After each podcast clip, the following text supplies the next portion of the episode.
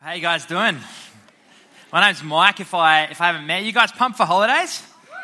You last day of school. How good's that? I, loved holidays when I was in school. The holiday I was always looking forward to though uh, was that three and a half months after I finished HSC. I was hanging out for that. I was frothing for that. Three and a half months, summertime, no responsibilities.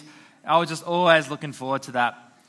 But then looking back on it now, I'm a few years out of school now. Looking back on it, I was like, I think I kind of wasted that time. I mean, I'd kind of stay up late and just watch TV and I'd sleep in. You know, I'd kind of do a bit of stuff, but I look, looking back on that time now, I really, really wish I could have that time again. That three and a half months, I could have done so much more. So much more. One of the things that kind of sucked over that time is I had this girlfriend who was overseas. And when she came back, I found out she cheated on me and she broke up with me straight away after that. I was Devo. And I really did feel like that time, that season of my life was wasted. And I don't know what you guys want to do when you finish school. Maybe you've heard that question a thousand times. Some of you guys, you've probably got it set. Uh, you're going to go to TAFE or uni, or you're already there. Uh, you're going to get a job. Uh, you're going to make lots of money, buy a house, maybe take over the family business. Some of you guys, you just want to hang out, chill. You're not really sure. You're in year nine, so you've got heaps of, heaps of time to think about that stuff. But how do we, how do we make our life count. What does it mean for us not to waste our life? See, guys, life, it's so short. and we probably don't realize that. Now we're young, we're kind of just starting out. But life, it's so short. Just today, my sister is at a funeral from someone who woke up in the middle of the night dead. And just their life is just, they didn't wake, literally wake up sorry, I should start it again. My sister's at a funeral. No, this is serious. My sister, she's at a funeral today uh, from her boyfriend's uncle who died far younger than expected. He, just in the middle of the night, someone found him dead. I've got another friend, another family friend who has just been left hospital. They're pretty much my age, a couple years older than me, and the doctors have, have given up on them because there's just no hope for them. And so they could die they could be dead right now. Life, it's so short. We don't realize that when we're young, but when tragedies happen, we realize how short life is. So, how do we make it count? What do we do to not waste our life? We're going to look at that tonight. We're going to look at two questions. Who is this man, Jesus, and why did he come? And how does that, together, once we answer these questions, we'll be able to see what it means. What does Jesus have for us that helps us wrestle with that question how to not waste our life? So I'm going to pray and then we're going to look at the Bible. Dear Heavenly Father, thank you that you sent your Son Jesus into the world uh, to look at the deepest questions in life. Uh, Father, I pray that as I speak, you'd be speaking through me. I pray that you'd be speaking through your word and help us wrestle with this question and help us to have a life that is not wasted. In Jesus' name I pray, Amen. So let's come to this passage that Lucy had read for us in Mark chapter 8. If you guys have been with us uh, all term, you'll know we've been looking at Mark, one of the four accounts of Jesus' life, the shortest one actually. It's only, it's only, about, only about 10 pages long or so. You can probably punch it out tonight if you guys wanted to. Uh, it's Mark, the book of Mark. We're looking at this question Who is this man? Uh, so come with me uh, to Mark chapter 8. This really is the turning point. This is the turning point. So the first half of Mark has been sharing to the world who he is. He's been revealing his identity. And after this point, he starts to show people why he actually came into the world. It's a bit like the turning point, if you guys seen The Lion King, it's a bit like the turning point when Simba, he, he realized he has to go back and face Scar and, and win back the kingdom. It's a bit like that. This is the turning point in Mark. This is the, the crucial point. So let's get the next slide. So come with me to Mark chapter 8. If you guys put away your Bibles or if you've got a mates, um, you can look on with just next, next to you. Mark chapter 8. Mark chapter 8. Let's come with me to verse 27. Jesus and his disciples went on to the villages around Caesarea Philippi. On that way, he asked them, Who do people say I am? And so we're going to look tonight at this question Who is this man? Who is Jesus? This is a question that Jesus wants his disciples to nail. He says, Who do people say I am? They replied, verse 28, well, some say John the Baptist, others say Elijah, and still others, one of the prophets. See, people could clearly see that something was up with this Jesus guy. I mean, there were crowds that gathered to hear him teach. We saw a whole bunch of miracles. If you've been with us this term, we've seen Jesus feeding like thousands and thousands of people with just like a few loaves of tip top and a box of fish fingers, pretty much. We saw Jesus like raise dead people. We saw Jesus cast out demons. We saw him heal sick people. Something is different about this man, and so that's why people thought that Jesus was no ordinary dude. That's why people thought he was John the Baptist. Remember him? He was the preacher, the guy that was baptizing people. He ate locusts and wild honey. He ended up getting beheaded, though, by a horny, drunk king. If you guys, if you guys seen that before in Mark chapter 6, you can read that story. And some people thought that Jesus was John the Baptist, reincarnated, resurrected. Some people thought that Jesus was Elijah, one of the Old Testament prophets, about 800 years before Jesus who had done a whole bunch of miracles as well. He healed someone from the dead. He, he fed a woman with just some bread uh, for, for, for ages. He kept making more and more bread for her. So some people thought that Jesus was Elijah, kind of come back. And others thought that he was another prophet, a messenger from God that had a message for God's people. And while all these guys, they're kind of in the right direction, they still get it wrong, don't they? Have a look at verse 29. He, Jesus sharpens the question because these guys don't get it. Verse 29, he says to his disciples, What about you? Who do you say I am? Peter, he steps up. He answers, You are the Messiah. And Jesus warned them not to tell anyone about him. You know, something good's happened. You know, someone's got it right when Jesus you know, warns people not to tell anyone about him. So, Peter, he's recognizing that Jesus is the Messiah. Some translations say Christ. That means the King. He's the anointed one. He's the one who God has promised to send to his people, Israel. And this is the King who's going to save God's people. And so, for us, we need to get this right. It's crucial that we have the right understanding of who this man is. Otherwise, Otherwise, we're wasting our lives. We're even wasting our time here tonight. I mean, a lot of you guys, you probably would be able to give a pretty good explanation about who Jesus is. But I wonder how many of you would say that he is your king. I mean, there's a whole bunch of popular versions of Jesus that we like to latch onto. I mean, there's, there's Buddy Jesus. Have you guys seen that? Jesus is my best mate. There's Thug Jesus. He's just there to beat up my enemies. There's Rebel Jesus, the guy who just doesn't care about the rules. There's Hippie Jesus, who's just there for, you know, peace and love and, and rock guitar or something like that. And, and here's my favorite, Hipster Jesus. The guy had a beard before it was cool. Now, some of these, they have more truth than others. Some of these notions of who Jesus is, there's a bit of truth in, in some of them. But the thing that Jesus wants us to know is that he is the king. Jesus is the Messiah, he's the king. And one day, everyone is going to bow down to him. Everyone. Regardless if they're atheist or Muslim or Buddhist or from EV Youth, everyone is going to bow down and worship him. Some people who have realized that he is the king now, they're going to do it because they know he's the king, but others they're going to wake up and realize that He is the one who I've been ignoring all of my life. And that's going to be a scary thought for those people. And so, tonight, do you guys recognize that Jesus is the Lord and King of the universe, of heaven, and ultimately the King of your life? Or do you guys kind of just want a bit of Jesus on the side? You want a bit of Jesus on Friday night at youth, but kind of the rest of your life, do you guys live ignoring Jesus. I mean, it isn't enough, though, just to say he's your king. We need to understand, secondly, why the king came. We need to understand why did Jesus come? So, what does this actually mean for Jesus to be the king? How does this help us to not waste our life? Because what happens? Keep reading on. In verse 30, Jesus warned them not to tell anyone about him. And in 31, he then began to Teach them that the Son of Man must suffer many things and be rejected by the elders, the chief priests, and the teachers of the law, and that he must be killed, and after three days rise again. He spoke plainly about this.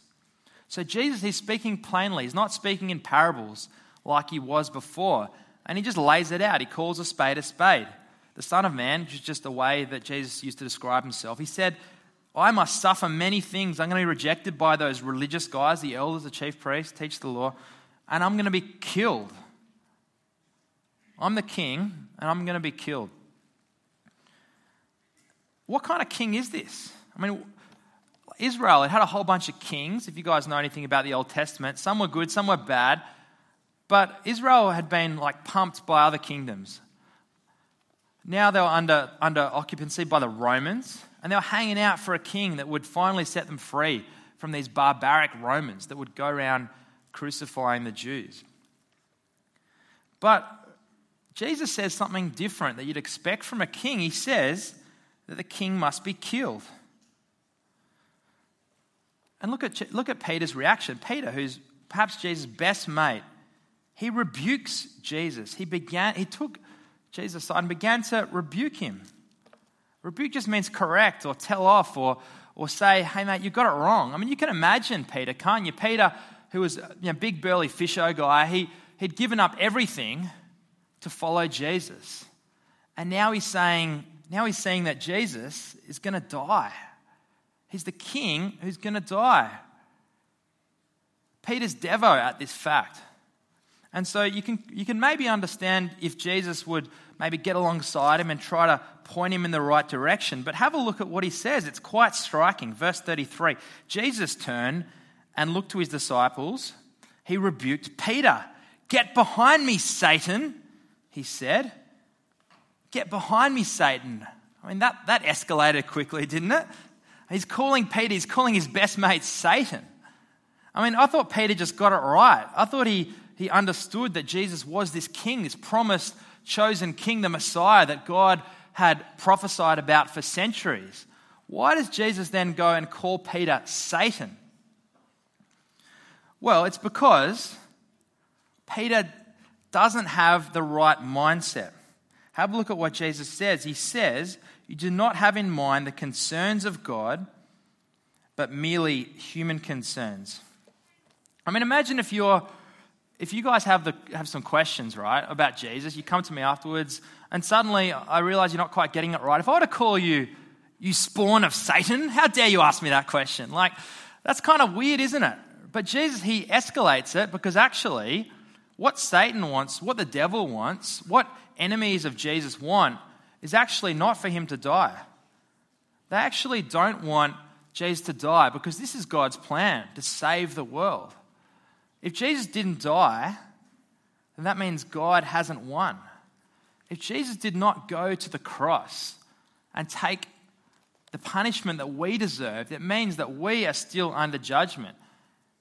It means there's still a spiritual battle that is yet to be won. But Peter, he's got different concerns. So he thinks that Jesus is just going to come and kick some Roman butt.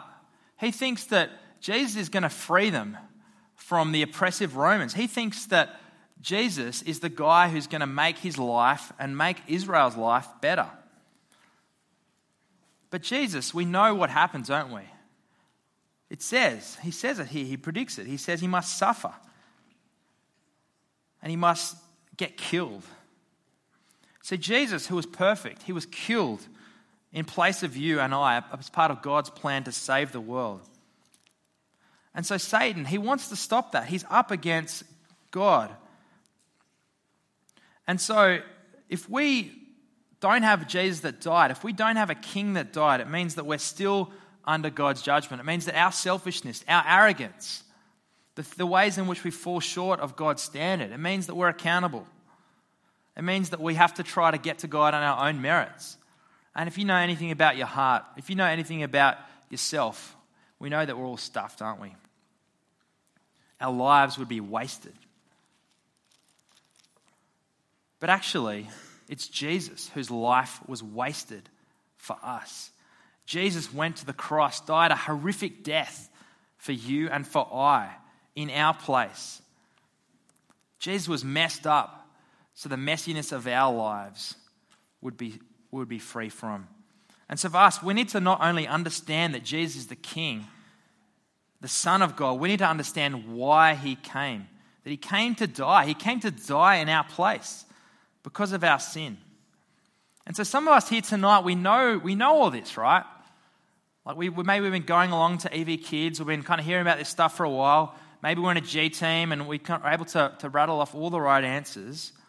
But for some of us tonight, we're sitting here right now and we're actually concerned about the things of the world rather than things of God. Maybe some of us here tonight are actually more concerned with how we look than what we're hearing about. Maybe we're more concerned about whether we can have that conversation with that guy or that girl later on, or what that party's going to be like on the weekend. Some of us who know that Jesus is King, we've been hearing about this stuff for years, and yet we have in mind the things of this world rather than the things of God. But Peter, Jesus' best mate, he gets rebuked. He gets called Satan for having in, in mind the things of this world. And so we need to take Jesus' words seriously. We need to seriously consider who he is and why he came. And that will show us what it means to not waste our life. So, finally, how do we not fail at life? What does this actually mean? How do we not get to the end of our lives and see it all to be a waste? Well, Jesus has shown us that he must die as part of God's plan. And so, if you guys want to follow Jesus and have forgiveness, have eternal life, there's a cost. There's a cost. For those of us who are Christian, or those of us who are wanting to be Christian, followers of Jesus, he says the key to not wasting our life, the key to saving our life is to lose it. Have a look at what he says in verse 34. Jesus says, Whoever wants to be my disciple must deny themselves, take up their cross, and follow me. Whoever wants to save their life will lose it, but whoever loses their life for me and for the gospel will save it. What Jesus is saying here is that if you try to cling on to your life, you're going to lose it. You're going to waste it. If you hold on to whatever's making you happy in life, and if you put that number one, if you push Jesus away, then you're ultimately going to lose your life. Being a Christian, a follower of Jesus, it's about denying yourself, it's about putting aside your own interests and thinking about the interest of God. Being a follower of Jesus, it's asking yourself a question at every aspect of life. You can always ask this How is what I'm doing right now, how is that helping me follow Jesus? When we were at school, when you're listening in class, you can think, How is the attitude I have right now? How is that showing people I'm a follower of Jesus? When I'm with my family, how am I loving them, following Jesus? How am I with my homework? How am I at sport? How am I with my friends? How am I? You can keep asking yourself, doesn't matter what context you're in, what it looks like to follow Jesus. It's denying yourself, it's putting God first, it's loving others ahead of yourself. Jesus gives a really stark reality here in verse 36. He says, For what good is it for someone to gain the whole world yet forfeit their soul? I mean, imagine, I don't know what, your guy, what you guys want to do after you finish school, what you want to achieve in life, but imagine if you were to achieve something epic. Imagine if you were a world champion surfer. Imagine if you were started a business that became bigger than Facebook. Or imagine if you were a really talented artist like this guy and had a YouTube video that had over 2 billion views. I mean, what an achievement. I mean, how good would that be? I'm not sure what you guys want to achieve in life. Maybe it's something far more epic than that. But Jesus says here, what good is it for someone to gain the whole world and yet lose their soul? In other words, what good is it for someone to achieve all that there is to achieve and then spend eternity in hell? Have a look at what Jesus says in verse 38. He says, If anyone is, is ashamed of me and my words in this adulterous and sinful generation, the Son of Man will be ashamed of them when he comes in his Father's glory and with the holy angels. Jesus says, If you're ashamed of me, I'm going to be ashamed of you. And so, with our lives, how can we follow Jesus? How can we not waste our life? What does it look like practically? I'm going to show you three quick things that we can do to not waste our life. Firstly, have the right mouth, the right mind, and the right moves. So, firstly, let's look at the mouth. What we need to do, as Peter did, we need to acknowledge with our mouth, with our lips, that Jesus is King.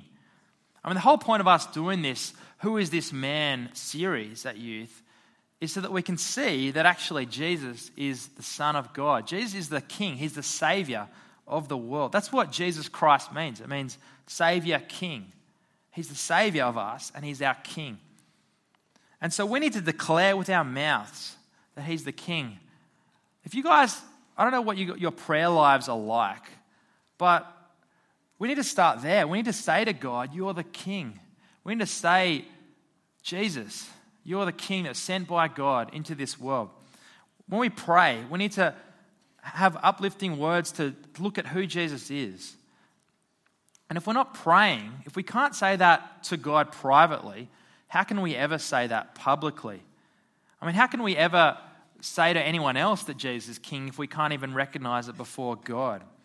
I mean, some of you tonight, we might not be sure about uh, where we're at with Jesus. But can I encourage you guys to think about using prayer as a way of exploring that? Why don't you guys pray and just see what happens? Pray to Jesus, pray to the King Jesus, and see what happens. But if you're a Christian, do you use your mouth to declare to others that Jesus is King? And I'm not yet talking about those who don't know Jesus.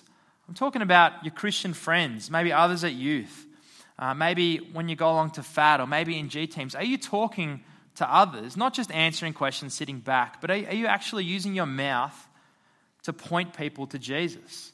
Are you declaring that Jesus is King? The Bible says that if you declare with your mouth and your heart that Jesus is Lord, then you'll be saved.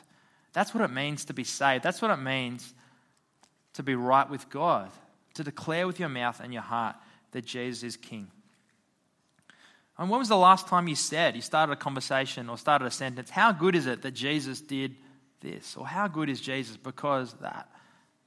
And if we can't get it right here, how are we going to get it right out there? Which is clearly what Jesus is saying when he says, If you're ashamed of me, I'll be ashamed of you. How do we not waste our lives? Let's flip that question. How do we not waste the lives of others? The only thing we can take into heaven is other people, isn't it? And so there's millions, millions of people out there, billions of people out there in the world, tens of thousands of people out there on the coast that don't know Jesus.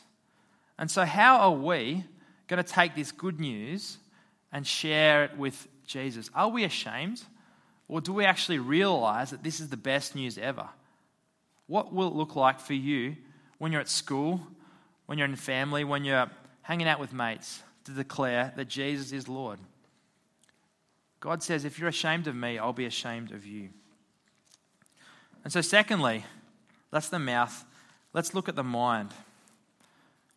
In verse 33, Peter warns, Jesus warns Peter, you don't have in mind the concerns of God, but merely human concerns. And so if we spend our lives just thinking about the things of this world, we've seen already that we're on Satan's team, we're not on Jesus' team. What a waste. What a waste it would be if we spent our lives thinking about just worldly stuff. Doesn't mean you can't think about stuff that, you know, in this world. Jesus not saying that. But what a waste it would be if all we thought about was stuff here and now. Ends up who's got Netflix? Yeah, a bunch of you guys have Netflix? Yeah. I got it about a month ago, right? And one of the things um, I've just started watching Friday Night Lights. Anyone, anyone's watched that? A few people, yeah. One of the things I, I realized, like, when you start watching, kind of binging a bit on, on a TV show, you just start thinking about it all the time. And I, I just kind of Googled their ages. I'm like, how come, you know, this is meant to be a high school, it, if those of you guys don't know, it's, um, Friday Night Lights is, it's a high school kind of football, you know, college, it's a high school football, um, you know, uh, drama about, you know, a bunch of high schoolers that, you know, in Texas and they, um, and they, you know, go to state championship, that kind of stuff. But they're meant to be high school. And I'm like, hang on, like, why do they look like older than me? What's going on? And, and so I just started Googling that and, and just kind of thinking about that. And my mind this week was just kind of thinking about, you know, Friday Night Lights. And I was thinking, hang on, what, what the hell's going on? I realized what I'm filling my time with, that's what I'm filling my mind with.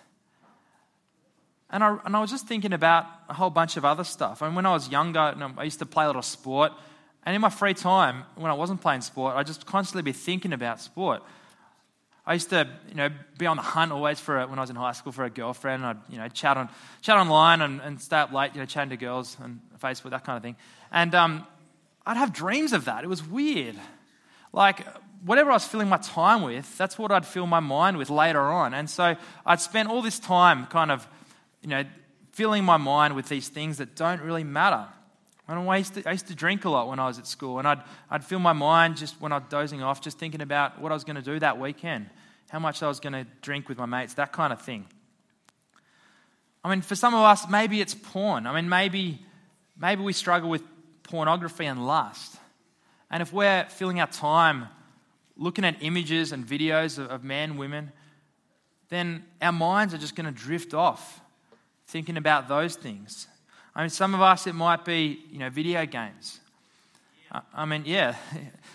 um, I mean, for us, not that these things are, not that video games are bad or anything, but for us who are, you know, obsessed with video games, when we're just chilling out, our minds are going to drift. How are we going to get to that next level? How are we going to get that, you know, that next mod or like whatever, you know, hack, whatever into? Like, how are we going to kind of get past? How are we going to get the best score? Whatever you're into. If you're into shopping, you know, at Erina or online, your mind's just going to drift. You know, when you're not shopping, you're going to think, what am I going to buy next? When's my next money coming in?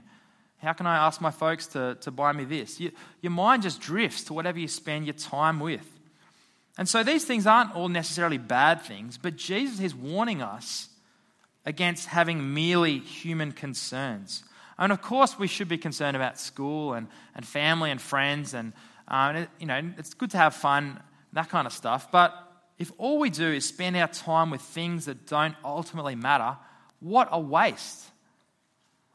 I mean, if you say to God at the end of your life, I should get into heaven because of this, because of this achievement, because of that achievement, because of you know, winning this race or getting this mark or having these friends or whatever it is, God's not going to let you in. He's not going to let you in because of what you achieve in this world.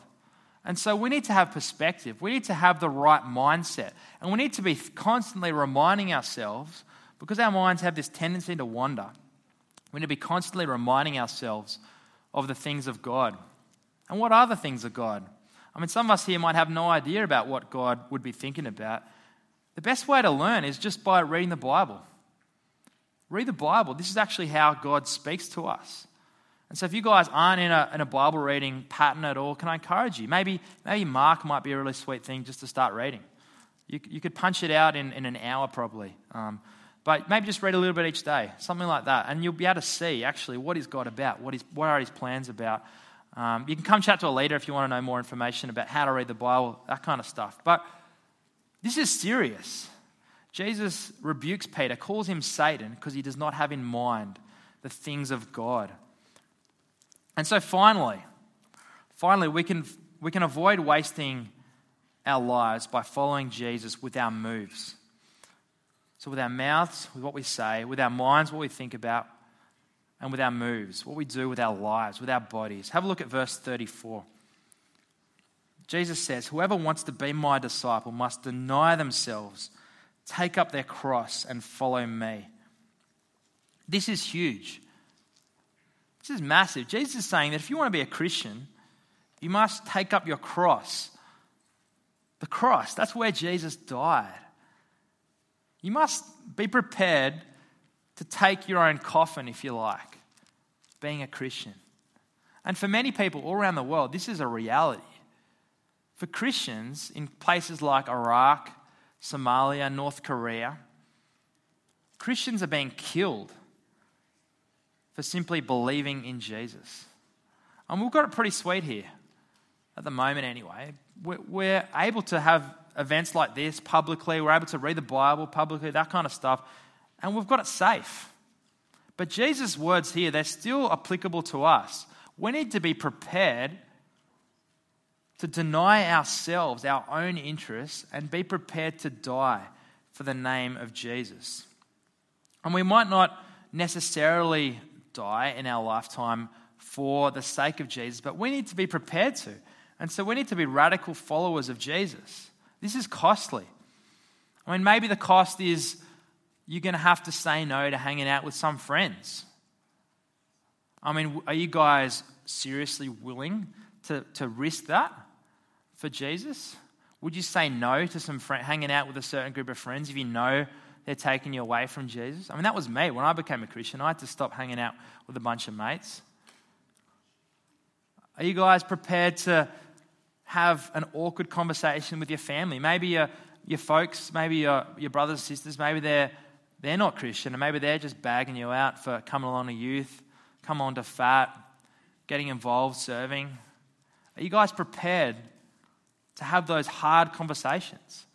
I'm not saying it's easy. My family aren't Christian. I've had many hard conversations, but Jesus says you must deny yourself.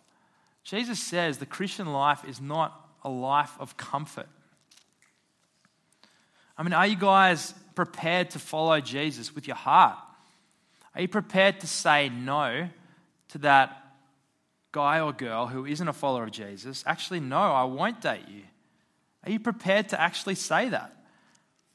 To say, no, no, I'm a follower of Jesus and you're not actually, so we actually can't go out because our lives are different. Our lives are about different things.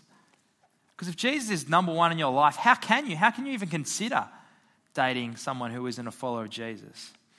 I mean, to push this further, if you really take Jesus seriously, I mean, how can you, are you really serious about what dating is? Dating is actually the purpose of marriage. And if you're not in a space where you can kind of think about marriage, why would you even date if you take Jesus' words seriously?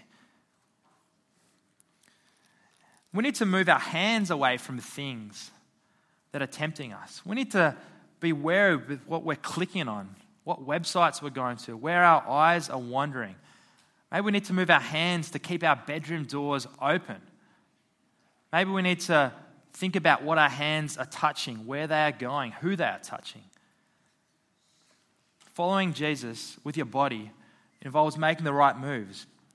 Maybe we need to use our feet to get up Get up off the couch or get up out of our bed, read our Bibles. Get up, go along to youth. You guys are here, you made it tonight, that's good. Get along to G teams, get along to, to groups of, of, of guys and girls where you can hang out, read the Bible, encourage each other. We need to use our knees, get down on our knees and pray. I mean, I don't know how many of you guys have even done that or thought about that. It's a great thing to do if you haven't to pray, to, to recognize that God, you're king and you're worth actually getting down on my knees for. Maybe you'd like to do that. Check, try doing that uh, in your bedroom, something like that. It's awesome. It's awesome. And we need to use our eyes to look on people with love because that's how God views us.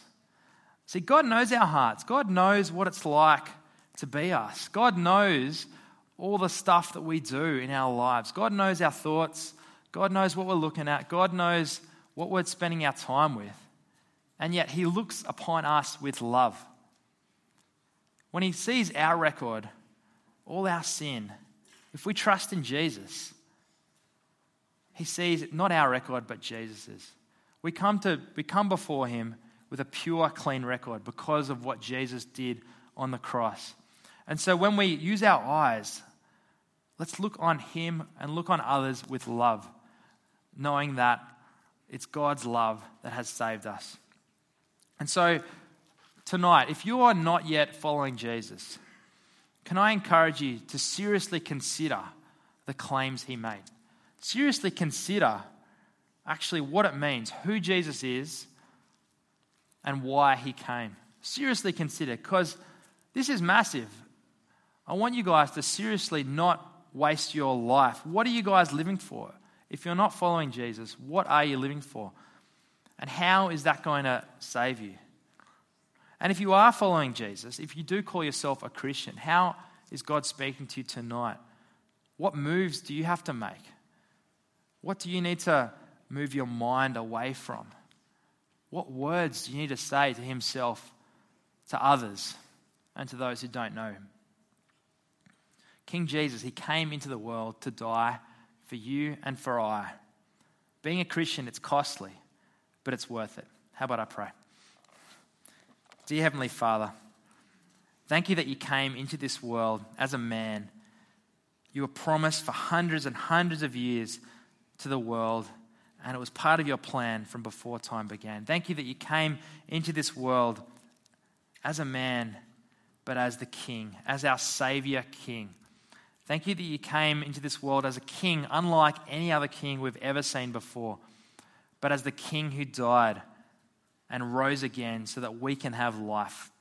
I pray that we would take seriously your words, would seriously consider what you have to say, and we would not waste our lives. May our, our mouths, our mind, and our moves be all about following you, denying ourselves, taking up our cross, and living out our lives as disciples of you. And I pray all these things in Jesus' precious name. Amen.